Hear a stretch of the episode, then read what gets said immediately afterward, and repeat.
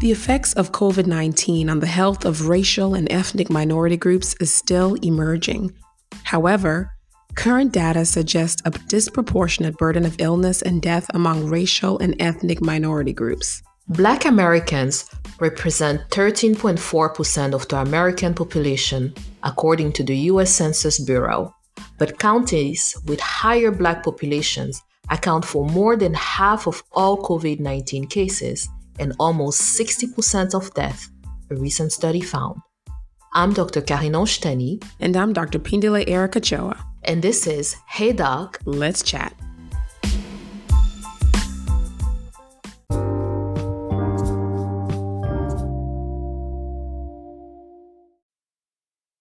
Hello, hello, listeners. Welcome back to our show. Welcome back, guys. I'm so excited to be back today. It's been a hot minute. How are you, Erica? I am doing fine, girl. Just surviving every day. It's the same. Wake up, do this, do that, go to bed, do the same. So it's it's just on rest, repeat. Everything is just on cruise control right now, but otherwise doing fine. How are you doing? I'm great, you know, living that COVID life. I'm excited, especially because we have a guest today. Woo! My dear friend Mernuv is here with us. How are you? Hi, ladies. I'm doing well. I'm so excited to join you guys on this podcast today. Welcome to our show. I cannot believe that it's been 12 years of friendship, and here you Can are. You believe that? Oh my gosh. Boss lady, you know, you know, mm-hmm. tell us a little bit about yourself. So, my name is Dr. Mernuv Damand. I am a board certified internal medicine physician. I also hold a master's in public health along with a concentration in health policy. But those, my interest areas are disparities among African Americans, particularly in the area of HIV. So that's kind of where I do a lot of my work these days, along with seeing patients and doing everyday normal primary care. So I'm so excited to be joining you guys today and talking about all things COVID and your ladies' experiences in your different areas of how things have been going for you the last couple of months. It's been crazy. I tell you, like when we started this journey with COVID 19, I was not expecting this train we on right now. I don't know how it is for you, Erica, but it's been a fast moving train, just trying to hold on tight. It's amazing. It, it's crazy that we're here and just watching the news is like mind blowing how many people have been affected by this global pandemic, especially in our community, right? Yeah, I I, I think the the reason why, just a little context um, for our listeners, the reason why we really decided to stop and pause and have this recording, have this session talking about how COVID 19 has affected our Black community. Because, I mean, if you turn on the news, if you're reading articles now, it's pretty obvious that COVID has affected our Black community, our Latinos disproportionately than our white fellows. And so I think when Corinne and I were discussing, you know, if we should get a guest on the show, Dr. Dumond came up. And the reason she came up is because she has extensive work that she's done within health disparities, in particular working with HIV communities in Atlanta. And so I thought that there would definitely be some parallels that she could bring to this episode. So, Dr. Dumond, we just can't wait to pick your brain, honestly. So, yes, let's dive into it. Let's do it. So let's just start with our own experiences. We all are in different areas. I'm in the emergency department. Corinne, you are an OBGYN. Dr. Dumond, you are in primary care and public health. And so we all have different experiences.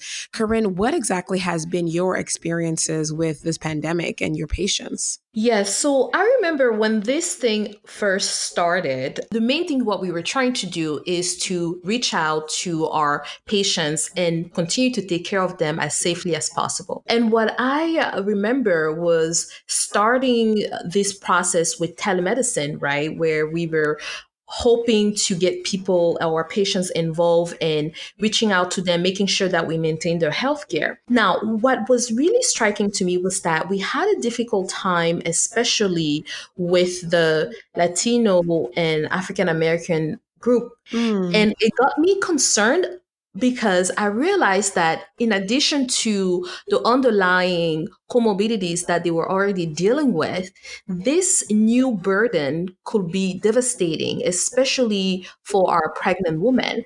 And I wasn't quite sure that at the beginning I understood all the layers involved in the disparities that started to be displayed now in the news. And I'm really glad that we're having this conversation because this this is something that we need to talk about, you know? Can you can you elaborate on that? Um, I'm just going to go back because you said something. You said you found that this was difficult for your Latino and Black patients in your OB setting. What type of difficulties were you seeing? Well, the first thing was that I noticed a certain mistrust of the system. When we were trying to reach out to them, what I felt especially, and I think that they were more comfortable opening up to me, was that they weren't quite sure that we were going to take care of them properly reaching out through med- telemedicine. And then mm. there was another layer that I picked up, which was the fact that some of them weren't comfortable with that platform. Mm. And I wasn't mm. quite sure if it was culturally related or maybe with the lack of updated technology or mm. the inability to mm. use and navigate that platform. And uh, it's something that started to pop up here and there. And you can imagine when we have patients with high blood pressure pressure and diabetes mm. and they mm. have to be monitored a little bit more closely. That was something that got me really concerned because I was worried about them falling through the cracks as mm. we were worried about overall how we could maintain them in the system and and taking care of them but how we weren't able to communicate effectively mm. at that time you know wow wow wow wow yeah that's yeah. crazy that is crazy Dr. Juman, can you sort of talk about your experiences in um, your primary care setting and just what what have you been seeing? Yeah, so like you ladies, this pandemic has kind of hit us by kind of blindsided, really. Initially, we weren't sure what to do. We were being told to social distance and to limit exposure to patients. And as you, Corinne, were doing telemedicine, I also oversee um, nurse practitioners and physician assistants. So we had to kind of rally and kind of decide as far as best practices what would keep us safe, our staff safe, as well as the patients. So we implemented telemedicine for sick visits, and we were working with the public health department to coordinate testing because that was a lot of patients' concerns. You know, where can I go to get tested? Do I need to be tested? And for those who had continuing chronic mor- morbidities such as diabetes and hypertension, how were they going to navigate this telemedicine space? Some of them were elderly and didn't have smartphones to be able to do it on their phones. Some of them didn't have computers. Some of them were just, there was a technology barrier and that we would try and connect with them and we would have difficulty. So it was just kind of chaos in a sense in the beginning. And we really had to utilize what we call patient navigators to call patients if they missed their appointment and to remind them that, hey, it's not an in person visit, it's over the phone, and to kind of coach them through that so that none of our patients fell through the cracks, especially those who were chronically ill and who were more predisposed to having COVID. So, on top of treating their regular conditions, we had to do a lot of education about what exactly is COVID, the best practices on preventing pre- preventing getting the infection, and if they were displaying any signs or symptoms, where to seek help from. So, how did it manifest itself for you, Erica? Like the first wave that hit, did you notice anything that really stuck with you in the ER department? Mm. So, I think when this pandemic first hit, Atlanta and, and my practice, it, it, seemed like an equal opportunity virus. And as the days kept going, you started to notice trends about the people who are coming in, the people who are really sick with this virus. You started to notice pre existing conditions, diabetes, high blood pressure, diabetes, high blood pressure. But then at some point, as the patients are coming in, rolling in, sick, getting admitted, you start to notice a trend. You start to look and you say, oh my goodness, these people look like me. These people are, they have less resources. They have pre existing conditions, they have certain jobs that they work in. And so you started to really start to see the layers involved in, in, in just this virus. And, and it was shocking and heartbreaking, really. And Corinne, you know my personal experiences with the virus. And I we lost somebody, a member of our community to this virus. And it was yes. really heartbreaking. And I think once that happened, it was like, okay, this is hitting home. This is affecting yeah. us. And, you know, within my network, within you know, people of color, we are all going to know somebody we're going to scroll down a timeline. We are all going to know somebody at some point who has died from this virus. And I think that was that was really disheartening to see and it just unveiled all the disparities that exist in this country. So just crazy. Yes. Yeah. Yes, yes. So it seems like within our respective field, we started to notice a trend regarding the racial disparities unveiled through this pandemic, right? And it seems like there are few factors that keep coming up. And I just wanted us to discuss them. Like from your experience, Mernuv, what have you what have you noticed in regards to those factors when it comes to COVID nineteen and how they're impacting this um, display of disparities? It's tricky because sometimes people will say that oh this certain group didn't take care of themselves that's why they're more predisposed mm. or this mm. certain group just doesn't care but it really goes back to a lot of social economic and systemic factors that exist in this country far bef- before covid individuals in communities of color tend to have lower income jobs jobs that don't offer sick paid leave so even if someone is having symptoms or concerned about COVID. They don't have the leave to stay home and self quarantine. They tend to live in more densely populated, low income housing which leads to such factors as it could be cultural, but there are such factors as multi generational homes where there's elderly grandparent mm-hmm. living in mm-hmm. the home as well as young children, which for some cultures is just a part of their custom, but for other cultures is just financially the best option. So when you have an elderly patient living in a home with a maybe a middle aged individual who's still going out to work, who can possibly bring that infection back home, spread it to their elderly grandparent, that's a real issue that a lot of communities of color face. Unfortunately, when we look at cities like New York and New Orleans, these densely populated communities, they don't have the option to kind of relocate to, to less densely populated communities that you can't tell them to pick up and leave you can't tell them to stock mm-hmm. up on mm-hmm. three months of supplies. Or when we were all doing that in the beginning, if you want a fixed income, it's just very difficult. What you're touching on is for sure we see this in a lot of different areas, but you touched on just working conditions. In in New York, you see the subway workers who have died. You see the people who are working with public transportation have been affected. So the people who really don't have the luxury to stay home and do telemedicine, they're going to be at risk. You know, they are just in the line of fire. They're constantly, constantly exposed. And then you touched on lack of healthcare insurance and lack of sick leave why don't we, I mean, in this country in 2020, not everybody has sick leave? What is that about? And another thing, Mernuv, that I, I I think is interesting, you talk about underlying healthier conditions. You know, for some people, they can say, "Well, y'all need to stop eating, you know, your hamburgers. You stop eating this, and then you won't be obese. Then you won't be at risk for all these diseases." You know, I've seen it on my timeline from educated individuals saying, "Hey, this is why people are getting COVID because they're overweight, they're obese, and obesity leads to high blood pressure and diabetes, and that's what's going to kill you." This is complex. You know, we talk about food deserts. We talk about access to fresh fruits and vegetables. Touch on that a little bit because, you know, people sometimes think that people choose how they eat, and it's not the case.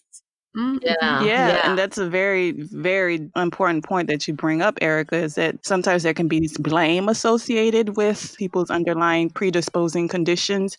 And really, individuals just need to be educated on one, the history of this country, on how the policies that were put in place kind of disproportionately affected communities of color that there were redlining policies that didn't allow communities of color to buy into certain areas. And they were forced to buy and stay in areas that were not economically beneficial to them where they were food deserts when they had to take buses to get to the nearest grocery store and who wants to lug groceries on a bus. So it's it's a lot of education and a lot of understanding that a lot of the things that are in place today is related to a lot of the policies maybe from 40, 50 years ago, but are still impacting communities of color.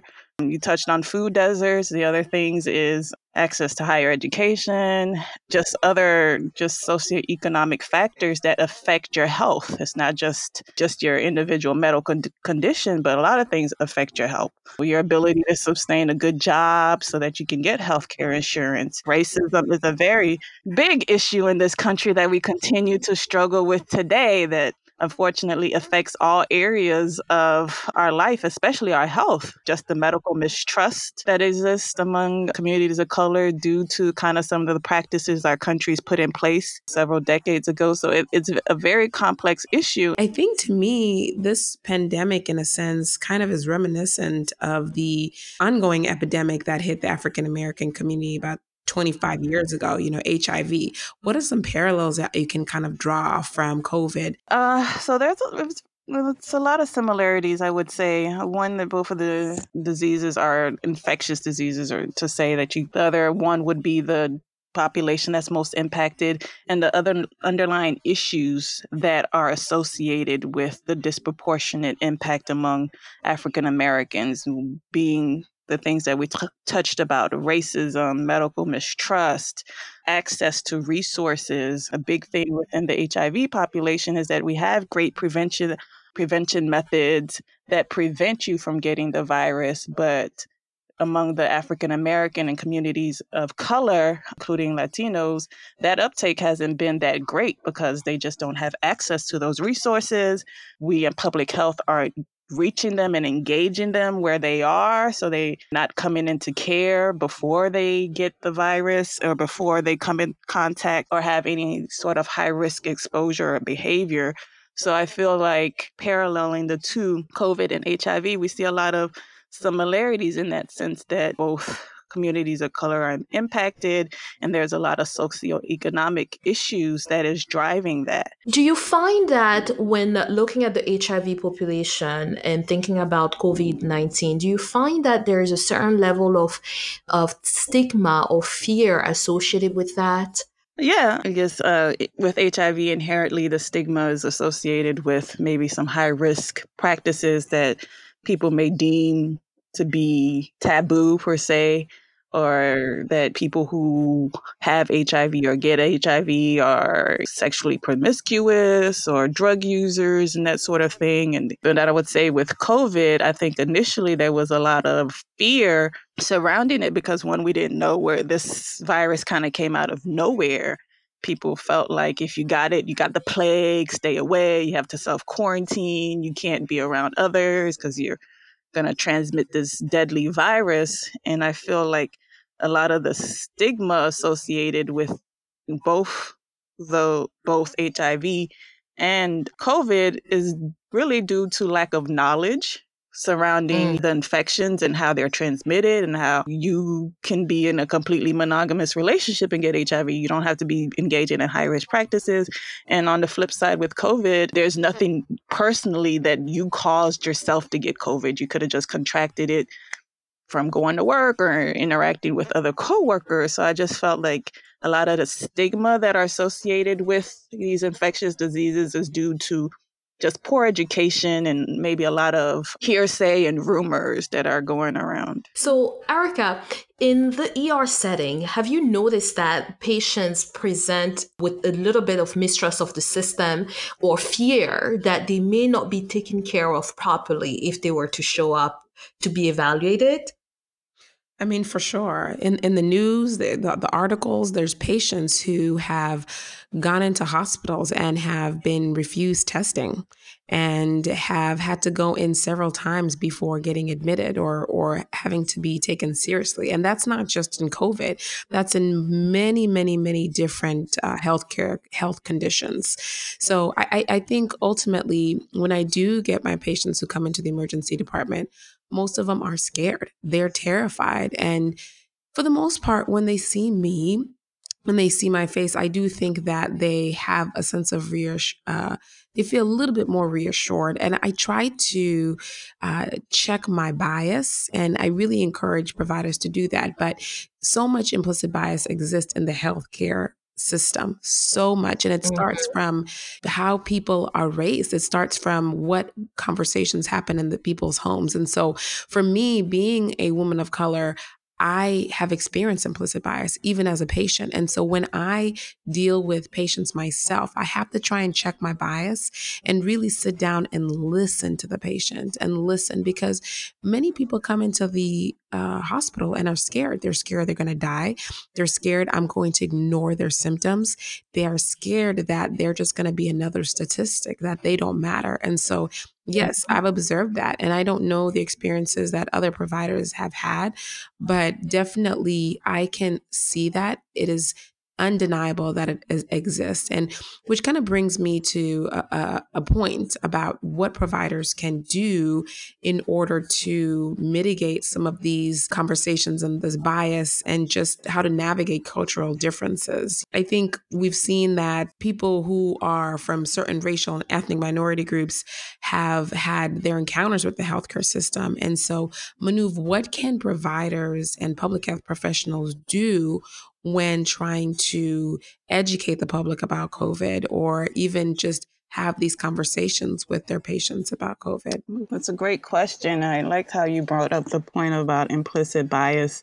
Um, I think that is very prevalent. Everybody has it. And I think in the healthcare field, we try and um, kind of uphold a standard that we're honorable, that we may not have biases, that we treat every patient the same, when we know from research that that's not always the case. So I think when engaging the public, especially communities of color, which are most impacted by this, we have to one, be mindful that we may be carrying some of that, and two, to make sure that we listen to the patient's concerns, listen to the patient effectively to communicate not to them, but also have them be open enough to communicate to us. That's a great point. That's a great point. So, cultural biases, something that we have to be very aware of. But you know, something also that I'm finding out is which goes to the point that you just raised is while listening to your patient, practicing active listening, I'm learning a lot about the issues that might be going on at home that are preventing them from reaching out or even being completely engaged in their healthcare. And one particular example that comes up often is in the preparation of delivery. How do you organize yourself with the kids that you have at home, knowing that you can no longer have the support system in the hospital because of the restrictions? I find that super enlightening to actually ask those patients like what is your living situation right now at home and how can i understand it so that i can provide you with the services that we that will be actually useful to you as an individual and your family in order for you to show up when i need you to show up and to stick and understand the, the rest, to stick to the restrictions that are being put in place to keep you safe. Yeah, that's an awesome that that is definitely uh, commendable for you because a lot of patients feel like we don't care about their social economic issues that we're just here to take care of their health, which sometimes healthcare providers' hands are tied that we don't have resources to help patients, but I feel like patients just knowing that you care about whether or not they have help and support at home while they're in the hospital, whether or not maybe a significant other was laid off because of COVID, or maybe they have an elderly patient at home who they're concerned about potentially getting. So I feel like just asking that question gives a little layer of connection with the patient. So that way they feel that you're invested in their whole person and not just, you know, maybe the acute medical issue issue. What can our listeners do, guys? You know, we're talking about what we can do as healthcare professionals and public health workers. What can our listeners do as we walk away from this conversation? To be honest, if I'm listening to us right now, the question that comes up is, what can I do? You know, my living conditions are what they are. Mm. My work conditions are what they are. Mm. And I still don't have healthcare insurance. So what do you want me to do, really? And that can be disheartening to whomever is listening out yeah. there, you know? Mm. That's, that's, that that's is a, tough, tough one. one. it is. It is, you know, we, but we we have to be honest. It's a difficult it's a difficult spot to be in, but I'm hoping that in being aware of your risk factors and how we can decrease them and following the the current guidelines, seeking medical care, ex, ex, and sharing and reaching out to your provider if you have any signs of symptoms of COVID, you can help prevent the spread of COVID 19, not only for yourself, but also for people around you, right? So that's that's my hope that we were able at least to convey that and empower you by listening to us today. Yes, very well said, Corinne. And I would just end by saying that the messaging among the mass media and everything would say that African Americans and community color are just disproportionately impacted. And that ultimately, I feel like that message needs to be spun to a more message of resilience and proper education to know, yes, that you are at higher risk especially if you carry certain chronic um, conditions, and to know that you know you didn't put yourself at that risk. That there's unfortunately underlying issues in place that increase that risk for you. But don't get disheartened. I would say continue to educate yourself by speaking with your healthcare practitioner. Don't just ignore the warnings and just write them off, but speak to your healthcare practitioner. If you don't have one, you can seek one out through the public health department, would be the best place to start. And just educate yourself and protect yourself. Stay safe, stay home if you can. If you're not an essential worker, stay home and you limit your exposure to the public as much as possible. And please, please, please wear a mask. I know there's a lot of information out there and everybody is, there's people protesting over the wearing of masks. And I would just say, if you're going into a crowded space, you go to the grocery store, for the sake of other people, if not for yourself, for the sake of other people, please wear a mask.